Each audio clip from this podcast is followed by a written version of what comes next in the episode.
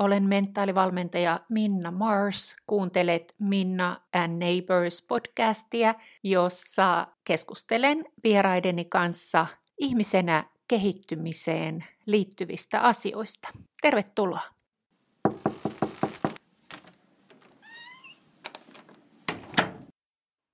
Tänään mä juttelen Jouni Hallikaisen kanssa. Tervetuloa Jouni. Kiitos Minna. Sä olet erikoistunut läsnäolon taitoon ja yin-joogaan. Millainen ihminen sä olisit ilman pysähtymistä ja läsnäolon taitoa? No ainakin mä olisin toisenlainen. Tämähän menee tietysti ihan täysin spekulatiiviseksi, mutta uskallan väittää, että olisin vähemmän onnellinen, olisin vähemmän hyvinvoiva henkisesti ja fyysisesti kipuilevampi versio siitä, mitä mä nyt oon, kun toi oleminen on niin vahvasti ollut läsnä mun elämässä. Ja jostain, ehkä vähän mullekin tuntemattomasta syystä, se tekeminen on ja vauhti vähentynyt ja oleminen on lisääntynyt. Siinä ei ollut mitään sellaista yksittäistä laukaisevaa tekijää, ainakaan sellaista, minkä mä tunnistaisin, mutta kenties ihan vaan se, että kun huomannut, että kun on pikkasen hidastanut tahtia, niin on alkanutkin hyvinvointi lisääntymään ja sitten tulee tuommoiset houkuttelee, että hidastetaan vielä pikkasen ja etsitään sellaista kultaista keskitietä, missä ei maata ja laiskotella, mutta missä ei juosta ja hosutakaan. Jatkuva etsimistähän se on, mutta hyvin palkitseva.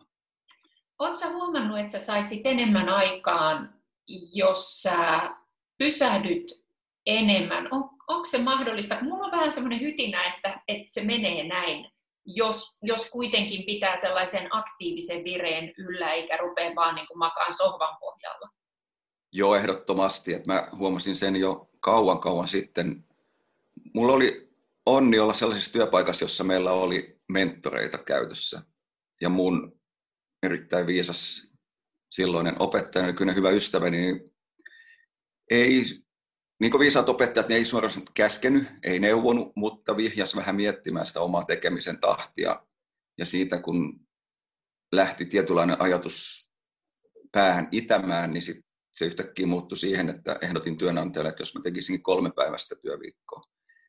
Ja sitä aikani tehtyä, niin silloinen esimieheni pyysi mut tus juttelemaan, että hän ei nyt tätä oikein ymmärrä, että sä teet kolme päivästä työviikkoa, mutta edelleen sä saat ne samat asiat tehtyä edelleen tiimissä. Kukaan muu ei saa tehtyä enempää, vaikka sä teet vaan 60 prosenttia työajasta. Ja sitten huomasi, että kun on enemmän sitä vastapainoa, oli enemmän vähän vapaa-aikaa, enemmän lepoa, niin sitten kun alettiin tekemään, niin se tekemisen laatu ja määrä molemmat kasvo. Ja samanhan se näkee, olisi multa jäänyt esimerkiksi mun kirjat kirjoittamatta, jos mulla olisi koko aika kauhean kiire. Sekin vaatii tylsyyttä ja luovaa pysähtymistä ja mun tapauksessa runsasta metsässä kävelemistä, että alkaa tulla ideoita ja sitten pitää olla myös aikaa istua ja naputtaa ne koneellekin. Niin valtava merkitys sillä, että on hidastellut tahtia, niin siihen, että on saanut paljon enemmän aikaiseksi. Jos sä, jos sä nyt mielessäsi hetkes, hetkeksi palaisit takaisin siihen Jouniin, joka oot mahdollisesti ollut vuosia sitten ja joka ei ymmärtänyt pysähtyä eikä osannut pysähtyä, niin osaat sä sanoa, että millainen se olo olisi? Että jos tätä nyt joku kuuntelee, joka miettii, että pysähtyykö riittävästi, niin mistä sen voisi vaikka sun kokemuksen kautta tai sun nykyisen työn kautta, niin mistä voisi tunnistaa? Ehkä jos mä tapaisin sen kolmekymppisen Jouni ja menisin parikymmentä vuotta ajassa taaksepäin, joka ihan vilpittömästi silloinkin koitti pitää itsestään huolta ja esimerkiksi treenasi hirveästi, juoksi maratoneja ja veteli Finlandia hiihtoja ja sulkavan soutuja ja ajatteli, että sen kovan työn vastapainoksi pitää sitten pitää kropasta huolta ja treenata hulluna. Hän ei silloin ymmärtänyt, se kesti pitkään tajuta, että se kova urheileminen ei poista stressiä, vaan se on uudenlainen stressi. Ja sillekin stressille ja fyysiselle liikunnalle hikoilulle on luonnollisesti paikkansa, mutta se ei täydennä sitä kuviota, jos ei sinne tuo myös palautumista ja pysähtymistä. Tällaisesta mä ehkä pitäisin sille nuorelle Mersiolle itsestäni pienen luennon ja sanoisin, että aika hyvä, pidä toi, mutta poista pikkasen voimakkainta fyysistä harjoitusta ja tuo sinne palauttava lepotilalle ja sitten tee sellainen testi vaikka joka päivä, että istu alas, sulje silmät ja kokeile, että pystytkö pysäyttämään ylipäätänsä sen kehon liikkeen, jalkojen vispaamisen, käsien, sormien napsuttelun tai jonkun ilman, että se on vaikeaa. Pystyykö se liike hiipumaan vai pitääkö sun jähmettyä pysähtyäksesi? Ja jos se liike ei niin automaattisesti haihdu, niin sitten pitäisi ehkä hälytyskellojen soida. Sitten jos pikkasen kiinnittäisi huomiota, että mihin tahtiin hengität, niin tämmöinen minuutti päivässä pysähdy testaa onnistuuko. Ja jos se ei onnistu, niin istuu vähän pidempään, kunnes onnistuu. Niin pelkästään tollasella keskustelulla itseni kanssa olisin ehkä voinut nopeuttaa prosesseja, mutta onneksi mä en usko sellaisen. Musta kaikki se liikaurheilu ja kropan hajottaminen sillä ja rustojen ja nivelten väkivaltainen kohtelu, niin se on tehnyt minusta sellaisen esimerkiksi joukopettajan, mitä mä nyt olen, eli hyvin empaattisen ja sellaisen, että mä en yllytä ketään mihinkään muuhun kuin ehkä itsensä kuunteluun ja tietynlaiseen alisuorittamiseen, jolloin kuin ylisuorittamiseen. Tuo alisuorittaminen on niin vähän semmoinen hankala sana, koska sillä on niin negatiivinen kaiku. Mutta mut jos alisuorittamisen voisi vois vaikka ilmaista toisin, että, että se, on, äm, se on laadukasta tekemistä, johon ei sisälly suorittamisen makua liikaa. Joo, siis semmoinen tietty suoritusvapaus, kilpailuvapaus, ja salliminen itsellensä sen, että ei kaikessa ole pakko koko aika mennä satalasissa, niin tulee vaan ihan hemmetin paljon parempaa jälkeen. Ja sitten jos tällainen löytää sellaisen kultaisen keskitien, missä on sopivasti stressiä, sitten on sopivasti sitä, että se stressi poistuu, niin alkaa tapahtua aika isoja juttuja ja sitten itsellä on just käynyt sillä että kun on huomannut, kuinka paljon ne vaikuttaa ja kuinka hyvää ne tekee. Just se pysähtyminen, läsnäolo, hengittäminen, meditaatio, lempeä jooga, niin sitten on, tulee aika semmoinen, kun itsellä on hyvä olla, niin sitä hyvää oloa haluaa jakaa muille.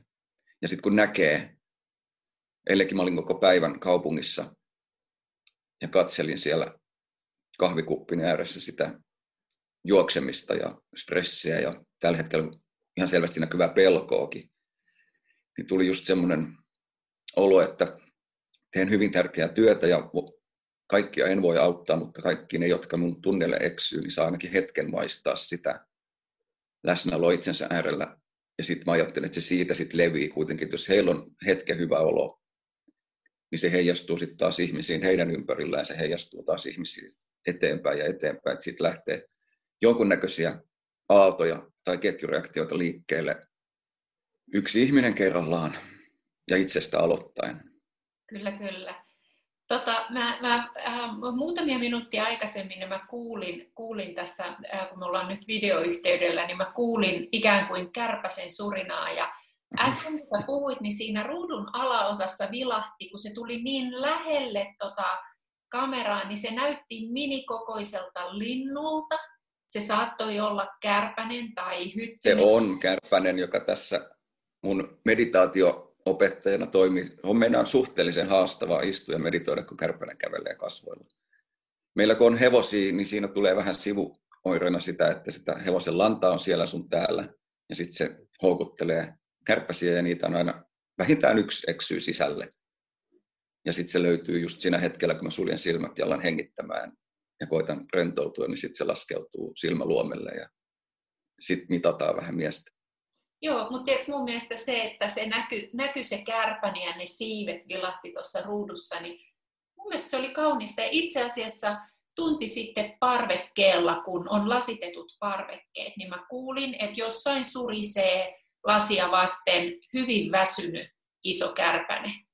Ja tota, musta se oli ihanaa, että mä sen verran aukasin niitä ja käden ohjasin, että hän pääsi vielä lentään sinne, sinne tuulen sekaan, niin äm, äm, tällaisissa hetkissä ja oivalluksissa tai siinä, että, että sä pysähdyt ja, ja vaikka opettelet olemaan itsesi kanssa kärpäsen kävellessä kasvolla, niin tiedätkö, mm. hetkissä mun kokemuksen mukaan voi olla äm, valtava mahdollisuus ja aukko valoon, sellaiseen sisäiseen valoon, missä kaikki hulluus jättää mielen hetkeksi. Me pystytään irrottautumaan siitä, mitä, mitä kaikkea täällä maailmassa tällä hetkelläkin niin kuin kohisee tuossa ulkopuolella, koska me päästään juuri siihen, että hei, tämä on nyt näin ja kaikki on hyvin. Saat varmasti kiinni siitä, mitä mä tarkoitan. No hyvin helposti, että täällä kun eläinten keskellä elää, eikä puhu pelkästään tosiaan kärpäsistä, vaan enemmänkin noista vaikka hevosista, niin onhan ne sellaisia aukkoja valoon ja se aukkuhan on aina sitten tässä hetkessä. Mm. Ne aika hyvin palauttaa tähän hetkeen, että kun noita käytössä syöttämässä, juottamassa, ratsastamassa ja lässyttämässä, niin kun nehän on vaan siinä niin siinä on loistava muistutus aina siitä. Niitä ei harmita yhtään se, että just nyt alkaisi vaikka sataa. Ei se heidän elämäänsä muuta. Ne jatkaa syömistä ja sitten kun ne on syönyt, niin ne lepää ja sitten kun ne on levännyt, niin ne juoksee ja sitten kun ne on juossut, niin ne juo ja sitten taas lepää ja sitten ne syö. Niin ne ulkoiset tekijät tai se, mitä tapahtui eilen tai huomenna, niin niillä ei ole mitään merkitystä. Koska eihän niitä ole heidän maailmassa olemassa, eikä niitä ole meilläkään muualla kuin mielikuvituksessa. Se huominenhan on pelkästään niin mielikuvituksen tuote, ja jos siitä alkaa kauheasti kantamaan huolta, niin se ei muuta mitään. Paitsi, että se pilaa sen nykyhetken aika tehokkaasti. Niin kyllä se semmoinen helpotus mulle muistuttaa siitä tämän hetken tärkeydestä, niin noin meidän hevoset on yksiä opettajia siinä, mutta kyllä se muutenkin kun esimerkiksi sellaista asioista puhuu ihmisille päivittäin ja joutuu niitä omia ajatuksiaan pukemaan sanoiksi, niin se jalostaa omia ajatuksia ja sitten kun ehkä eniten mua närästää sellaiset tapaukset, jotka opettaa ja sitten ne elää ihan eri tavalla. Älä, älä muuta sano, mä, mä, tota, ää, mä, mä tunnistan sisäisi, sisäisten solmujeni joidenkin nousu heti, kun mä törmään näihin, näihin ihmisiin, jotka myös antaa henkisyydelle todella huonon maineen, mutta tällaisia ihmisiä, sanoisinko sellaisia on paljon sellaisia ihmisiä, jotka kokee, että he on henkisiä opettajia tai jotenkin sillä tiellä, mutta heillä on itsellä vielä laput silmillä. Ja näin on aina ollut ja tulee vielä kauan olemaan, joten mitä me voidaan tehdä? Me voidaan kasvattaa meidän erottelukykyä ja keskittyä siihen, kato sä sait mut heti, heti vauhtiin. Me voidaan, Hyvä. Niin, me voidaan keskittyä siihen, että kuka minä olen, mikä on oma suunta ja, ja mitä mä haluan vaalia omassa elämässäni, koska se on ainoa tapa oikeasti muuttaa tätä maailmaa. Joo, ja sitten uskon siihen, että ennen mitä myöhemmin ne feikit paljastuu. Siihen voi mennä aikaa, siihen voi mennä, että paljastukset tapahtuu vasta kuoleman jälkeen. Mutta nykymaailmassa kun kaikki tiedonvälitys on niin paljon nopeampaa, ja jos joku intialainen kurri, jossa ahdistelee naista jossain Goalla, niin se voi olla tunnin päästä joogapiirien tiedossa Suomessa, ennen kuin siihen olisi voinut mennä 20 vuotta, tai sitten se olisi vaiettu vaan, koska se tapahtui jo silloin, ja sitten ei enää kannata puhua niin kuin tämmöisenä esimerkkinä.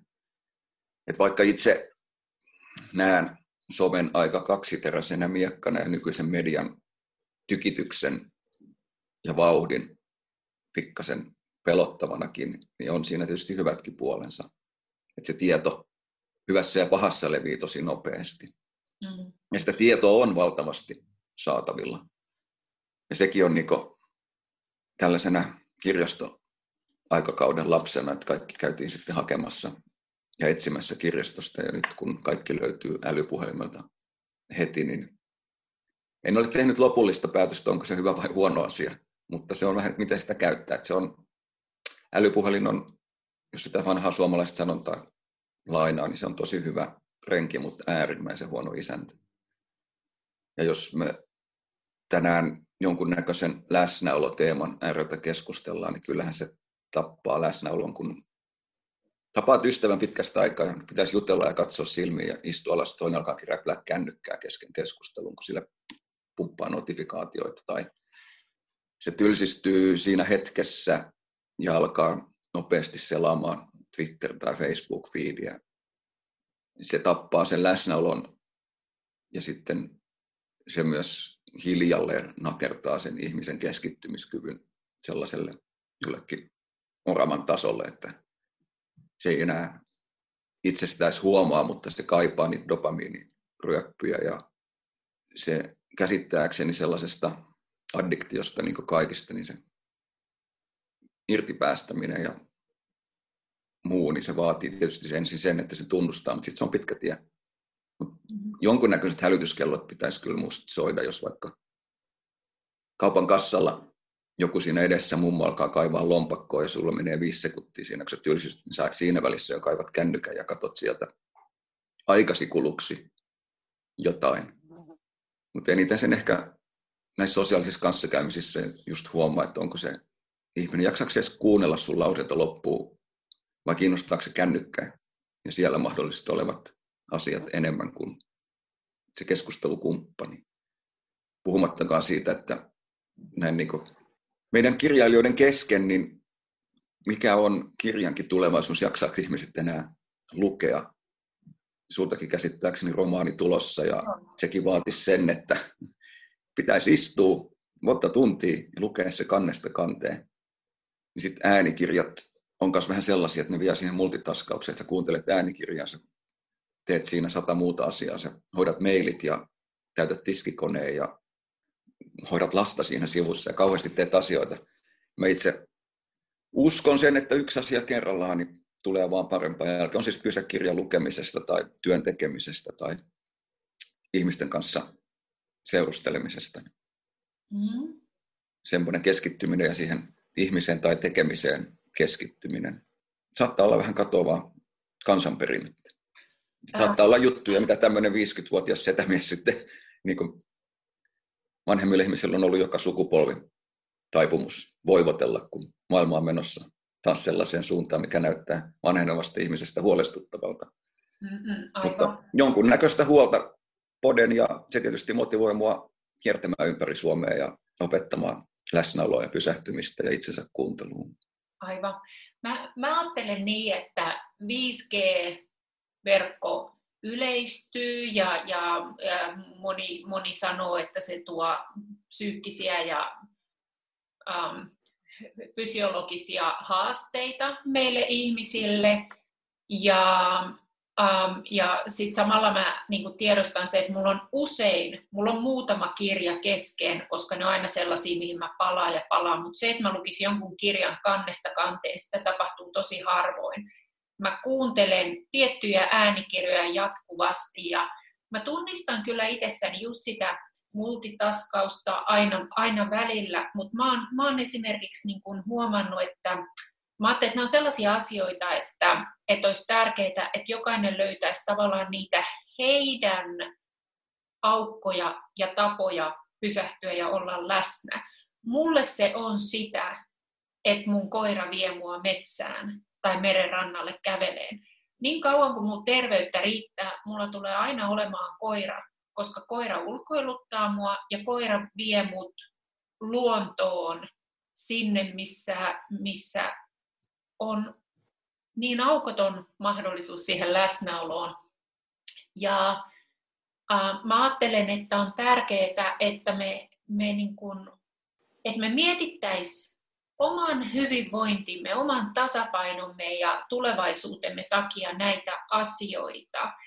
ja, ja niin kuin ymmärrettäisiin, että, että juostaanko me oikeasti sellaisten asioiden perässä, jotka tuottaa meille kestävää onnellisuutta ja hyvinvointia, vai olisiko, olisiko oikeasti niin kuin, niin kuin järkevääkin lähteä rakentamaan uusiksi omia tapoja tai sitä omaa, omaa tapaa, tapaa tota, ihan, ihan elää. Et mä, mä näen, että maailma on tällä hetkellä ihan, ihan hullussa tilassa, mutta tiedätkö, mulla on samaan aikaan valtavasti toivoa.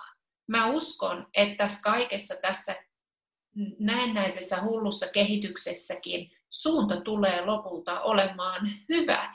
Ja, ja et se, että ihmisiä herää ja havahtuu kuitenkin koko ajan enemmän näiden asioiden pariin ja ihmiset huomaa, että se materialismi ei tuokkaan sitä, sitä, sitä läsnäoloa ja onnellisuutta, vaan aina tarvittaisiin vaan enemmän ja enemmän.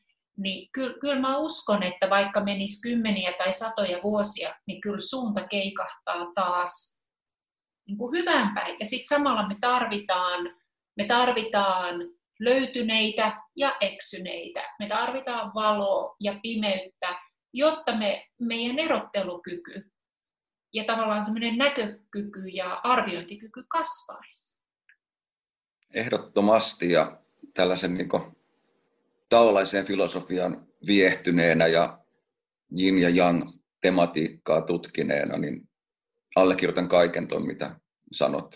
Ja mä oon nähnyt ihan niin Jin Joogastakin sen yhteyden siihen, että kun maailma kiihtyy, vauhti kasvaa, ihmiset stressaantuu, niin totta kai se luo voimakkaan tarpeen pysähtymiselle ja latautumiselle ja hiljentymiselle ja siihen esimerkiksi Jin Jooga vastaa.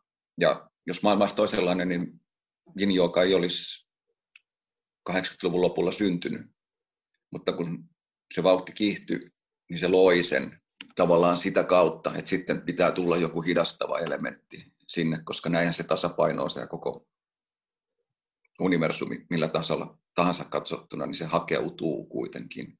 Että en mä kanssa pessimismiin vaivu ja toivoa on paljon ja uskon, että niin kauan kun ihmisillä on toivoa, niin ei meillä ole mitään hätää. Että se toivottomuus on sitten se, että jos semmoinen mutta käsittääkseni ei edes niin pahimpien kriisien aikana ne, jotka on selvinneet vaikka keskitysleirillä, niin ne on selvinnyt sen takia, että niillä on ollut toivo, jonkunnäköinen toivo, joka luo sen motivaation, joka ohjaa tekemistä, joka lopulta vie sitten johonkin hyvään ja tuo pois sieltä pahasta. Mutta tästäkin voitaisiin filosofoida kello ympäri. Kyllä. Kiehtovia aiheita, mutta toivo on hyvin tärkeää ja se vastavoima. Eli kiireen, on se kiire sitten globaalilla mittakaavalla tai ihmisen ihan päivätasolla henkilökohtainen kiire, niin se vaan tavalla tai toisella siihen tulee kyllä sitten lepo. Mutta se on musta surullista, että se kiire usein pysähtyy sitten vasta aivoinfarktiin, sydänkohtaukseen tai johonkin valtavaan burnouttiin ja seinään päin juoksemiseen. Ja, kaikki ja niistä saa lukea paljon. Niin ja kaikki... Kolmannen sydänkohtauksen jälkeen sitten niin. aloin muuttamaan elämäntapoja. Niin... Juu, piti just sanoa, että kaikki ei pysähdy edes aivoinfarktiin tai sydänkohtaukseen. Mä tiedän sellaisia ihmisiä, jotka jatkaa sitä samaa, samaa, samaa äh, tahtia niiden, niiden jälkeenkin, mutta sä sanoit, että maailmankaikkeus pyrkii aina tasapainoon. Mm. Ähm, niin ähm, eikö se ole vähän sama asia, että et, et kun me ihmisten ei olisi hyvä ainakaan pitkäksi aikaa mennä niin kuin mihinkään äärilaitaan, vaan, vaan hakea, sitä, hakea sitä tasapainoa, että ettei, ettei lähdettäisi tavallaan meneen kärjistetysti. Millä? Kyllä, molemmissa suunnissa, ihan, ihan millä tahansa elämän osa-alueella mutta siinähän se homman kauneus on, että sitä kultaista keskitietä ei sitten kuitenkaan ole. Tai jos sen sekunniksi löytää, niin seuraavassa sekunnissa se on jo kadonnut. Että se on jatkuvaa sen tasapainon hakemista. Mutta siihen sitten yksilötasolla auttaa, jos kokee niitä tasapainon hetkiä, niin miettii, että mistä tämä nyt johtuu ja sitten alkaa rakentaa niitä omia rutiinejaan tukemaan sitä.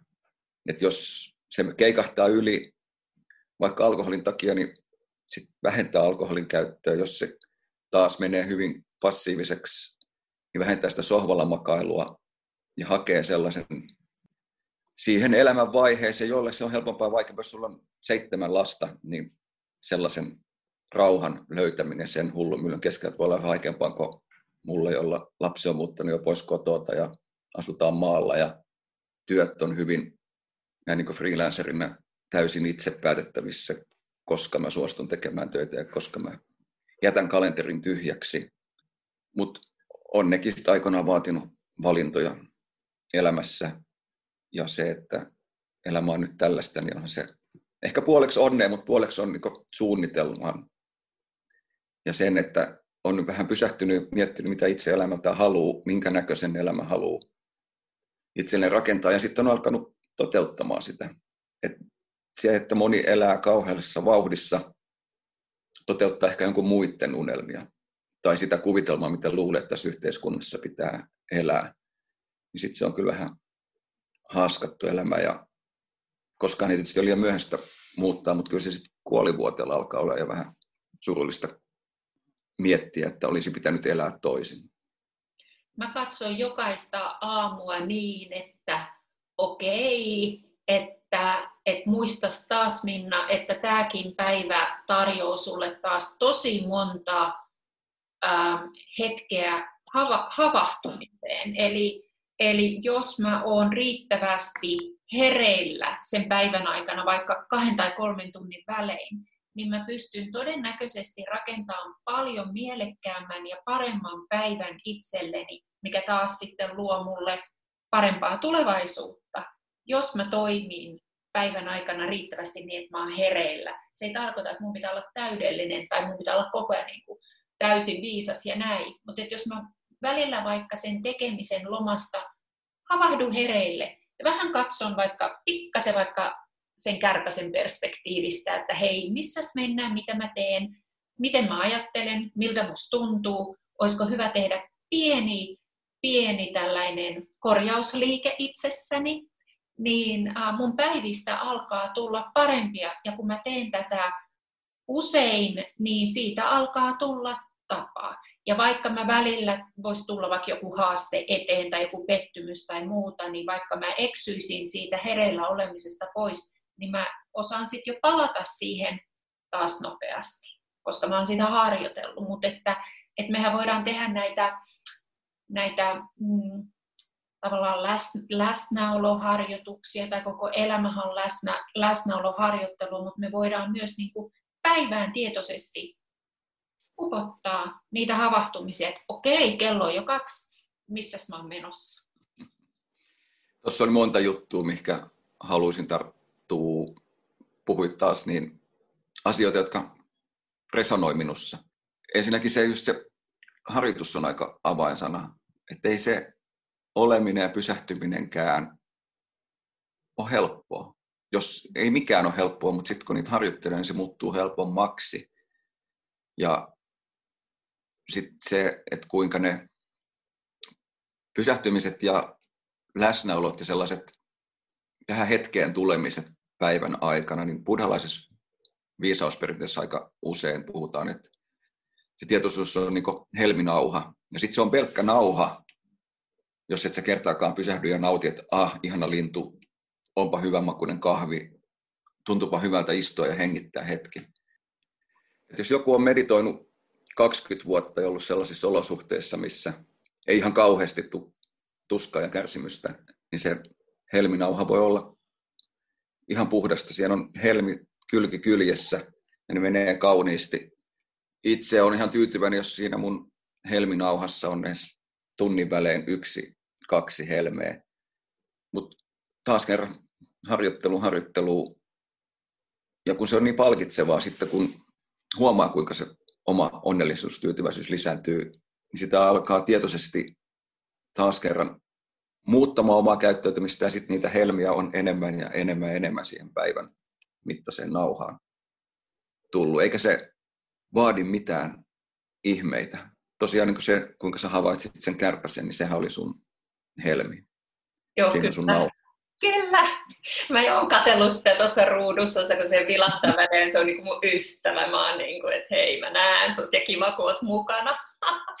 ja, ja tässä, tässä keskustelussa on niin ihanaa se ensinnäkin, mä tunnistan aitouden sussa.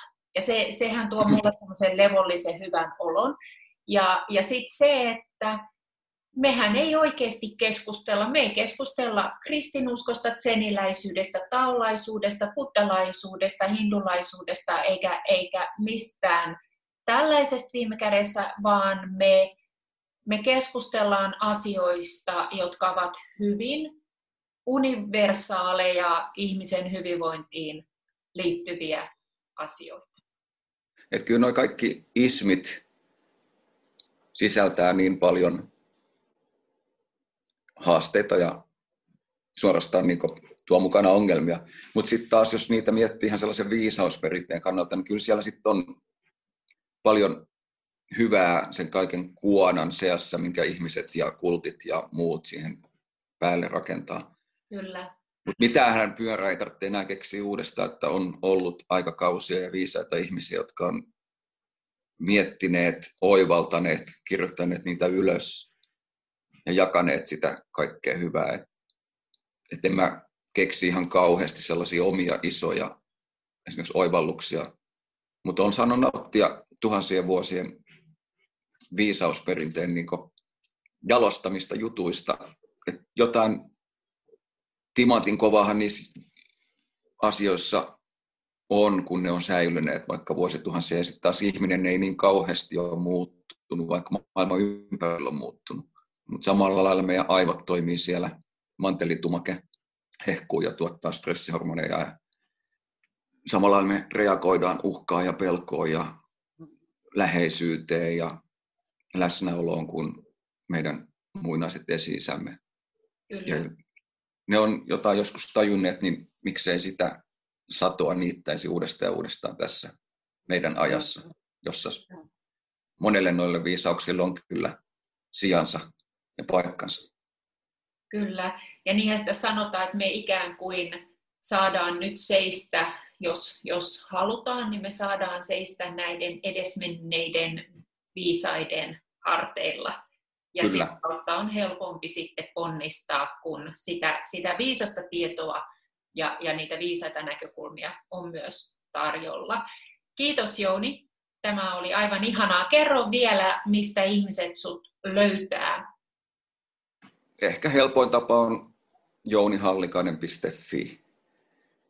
Että kun omaan luontaiseen tahtiin niin niitä sivuja päivittelen, niin kyllä sieltä kutakuinkin löytää mun ajatuksia, löytää sen, mistä, missä päin Suomeen mä milloinkin menen. En ota siitäkään stressiä, mutta tälläkin viikolla on ajatellut päivittää vähän, kun kysyntää on onneksi ja on ilo saada kiertää Suomeen ja puhua näistä asioista. Mä olen tietoisesti pidentänyt omia tavallaan niin sessioitani, voidakseni puhua enemmän, voidakseni tarvita enemmän hiljaisuutta myös. Eli mä ohjaan kolmen tunnin yin harjoituksissa, jossa varmaan puolitoista tuntia ollaan hiljaa ja ihmetellään, että mitä minulle kuuluu. Ja puolitoista tuntia mä koitan puhua asioita, joita ajattelin, että jos joku niistä jonkun nappaa oman elämäänsä, niin saattaa tapahtua positiivisia muutoksia.